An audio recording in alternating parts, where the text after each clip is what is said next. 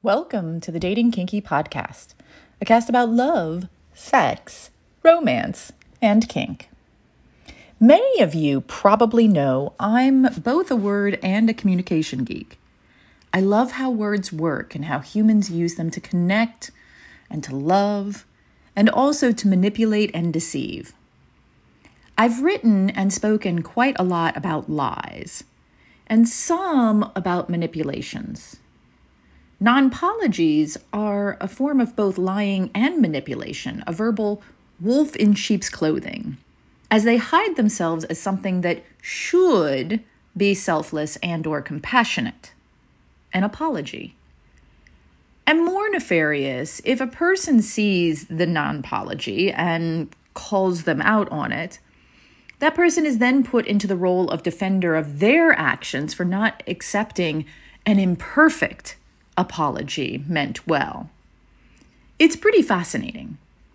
Also, I'd like to note that nonpologies are not always used consciously. People learn patterns of behavior and do what has worked for them in the past, often without any thought at all to the harm they are causing or have caused, or whether they are in the right or not. All their brain knows is that this verbal trick has gotten them out of hot water in the past, so it's worth using again. I'm sorry I'm not good enough for you. Nonpologies, Part 2. It's amazing to me how many people who really should know better and do in other situations will fall back on a craptaculous nonpology when feeling defensive. And will defend it when they do, despite that they will know instantly if it's a nonpology when it's directed at them. And why do I say it's a nonpology? Because an authentic apology acknowledges that the fault lies with the person apologizing, and this frame is chosen to put the blame on the person claiming harm. Let's play the nonpology game and make it physical rather than emotional to illustrate. In our example, instead of saying something that may have hurt someone, we've slapped them hard.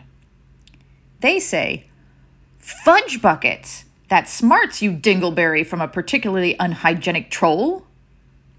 Which would make me laugh, but perhaps I get defensive as well. And so I feel on the spot and like I must deflect. So I could say, I'm sorry, I'm such a screw up. No acknowledgement of the slap or how I was the one initiating it. Instead, I turned the hurt around, implying that Instead of being slapped, they have hurt me by calling me a screw up. Or perhaps I would say, I'm sorry, I'm, I'm not good enough for you and I do everything wrong. I sometimes just wish that I could control my hands like you perfect people. Because it amounts to the same thing. Other prime examples I'm sorry I'm a bad partner. I'm sorry I'm not as great at poly as you are. Sorry, I'm not smart enough. Sorry, I'm such a slob. I'm sorry I always mess things up.